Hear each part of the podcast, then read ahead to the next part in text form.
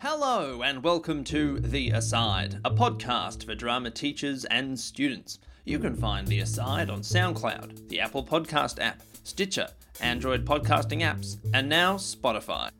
The next eight episodes of The Aside come from Drama Victoria's mini conference 2019 Jumpstart, where Heidi Irvine is in conversation with Wesley Enoch about Indigenous perspectives through drama. These episodes were recorded at a live event, so the audio quality isn't as high as it usually is. This is part 5 of the 8 part series. If you have not listened to the earlier parts of the conversation, I encourage you to go back and listen to those for context. Part 5 is on the question How do you teach the negative history and mistreatment of Aboriginal people without making it seem like a deficit? In regards to that idea of portrayals too, I think it's an interesting thing because one of the questions here is about um, uh, representations of Aboriginal people as victims, um, teaching about the negative impacts without creating deficit portrayals. And yeah. I think that um, going on from that statement and thinking about even you know taking away the, the kind of Aboriginal kind of context of it and looking at work for young people and looking at how young people themselves are represented on stage because quite often I think we're at a stage now where we're asking really bigger questions about young people and who they are and what what intelligence and knowledge they hold as um, you know advocates and all that kind of idea. So um, automatically, I think when you're working in a classroom with young people, there's there's something loaded in there. There's there's there's um, that already comes with its own kind of context, but thinking about it now from an uh, from you know an Aboriginal perspective, like that idea of going, you know, how do you kind of teach about those negative impacts and that, mm. that challenge without making it something that's seen as a deficit? Well, and let's let uh, the, the other step too is as yeah. theatrical thinkers, we are often um, attracted to the most dramatic stories. Mm. Yeah. You know, it's it's the nature. We, we don't create theatre around banality. And therefore you want the biggest, powerful, interesting set of tensions and dramas you can make and often that is about you know um, you know the, the, kids or in this case kids dealing with the the pressures of uh, violence or, or um, drug abuse or um, cyberbullying. but we look for we well too many times, too many times. But we look for big dramatic situations to throw characters in to see how they deal with it. Um, and often, you know, uh, as I said before, writing onto the public record uh, perspective, a story, um, let's say like Stolen. Stolen was, when we first started working on Stolen was, well, I, I came in, into contact with it in 1993 and it wasn't staged until 1998. And I think it had a couple of years development before I got involved. Um, and, and the Bringing Them Home report was just coming to fruition, just coming out there then. Um, and so, therefore, it was able to create uh, an emotional understanding for what was a political issue, or that it, it turned into capital P politics. What was the kind of the, the, the emotional situation there? And I actually, just sidebar, I remember in the year 2000 we were touring, and um, I can't remember who said what. There was Herron and there was Ruddock.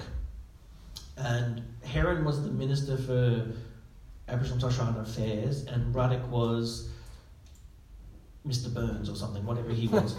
um, but uh, one said, uh, we're not talking about generations. You know, we're talking about maybe only 10% of Aboriginal kids were ever taken away from their families. I remember an academic saying, yeah, 10%. The Romans used to do that, it was called decimation. Uh, and then I think it was Ruddock then said, look, we're not talking about a culture that invented the wheel here. Now, overnight, we were at Belvoir Street at the time, and overnight the show sold out.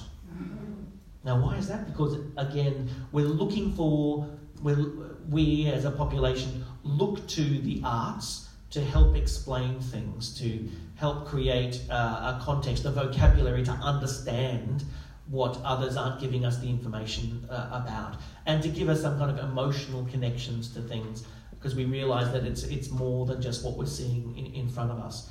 Now, having said that, how do you then go through in, in the kind of Greek sense of catharsis? how do you take the souls of those in the audience on a journey through things that can be incredibly harrowing and confronting and powerful, and how do you return those souls back to their bodies stretched and invigorated and exercised around the idea? Uh, and I think that a lot of uh, Indigenous writers find a way of having some kind of uplift in their work, whereas I find a lot of non Indigenous writers love this sense of keeping in the wallow of it. You know, and so for me, there's a, a greater responsibility as an Indigenous theatre maker to go, how do I lift people up at the end so that they can go out into life with a sense of feeling empowered because you feel a responsibility for every single Aboriginal person who's in the audience. Because you go, oh my God. I used to say to actors were Stolen, say, don't go anywhere you can't come back from. You know, don't go into the whole method and get into it if you can't come back from it because, in fact, you're an important part of, you know, your own psychological health is so important. Um, you know, I, I'm all for trigger warnings. I'm all for discussion of of, of issues afterwards um, so that no one has to carry the burden of this. And so, if everyone thought, in fact, there was a responsibility to every Aboriginal person in the audience to feel that their story had been told, had been told with uh, care, and that they were given something uh, that was a gift to take home with them, then, regardless if there's Aboriginal people in the audience at all, it would give everyone that sense of lift. Because there are incredibly harrowing things in in our lives, and I wrote a paper about this talking about the the exceptionality when you look at uh, Linda Burney, you know, when her son took his own life about a year or so ago, yeah. and you go, you just think Linda Burney, who's you know high powered shadow minister in the federal parliament, was deputy uh, premier of, of New South Wales, huge kind of political presence, you know, diminutive woman, but huge presence.